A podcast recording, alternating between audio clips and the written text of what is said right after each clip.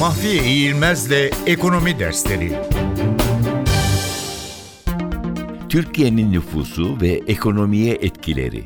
Türkiye İstatistik Kurumu Türkiye'nin 2016 yılındaki nüfusunu 79.8 milyon olarak açıkladı. Yıllık nüfus artışı da %1.35 olmuş.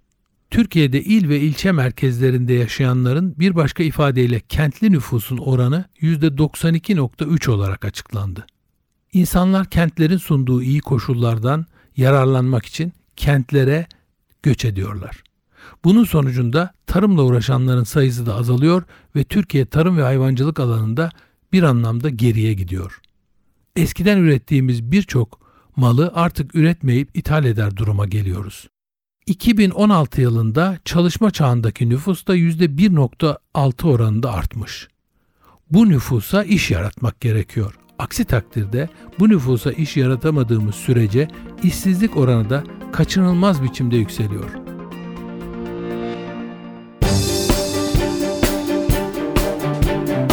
Mahfiye İğilmez'le Ekonomi Dersleri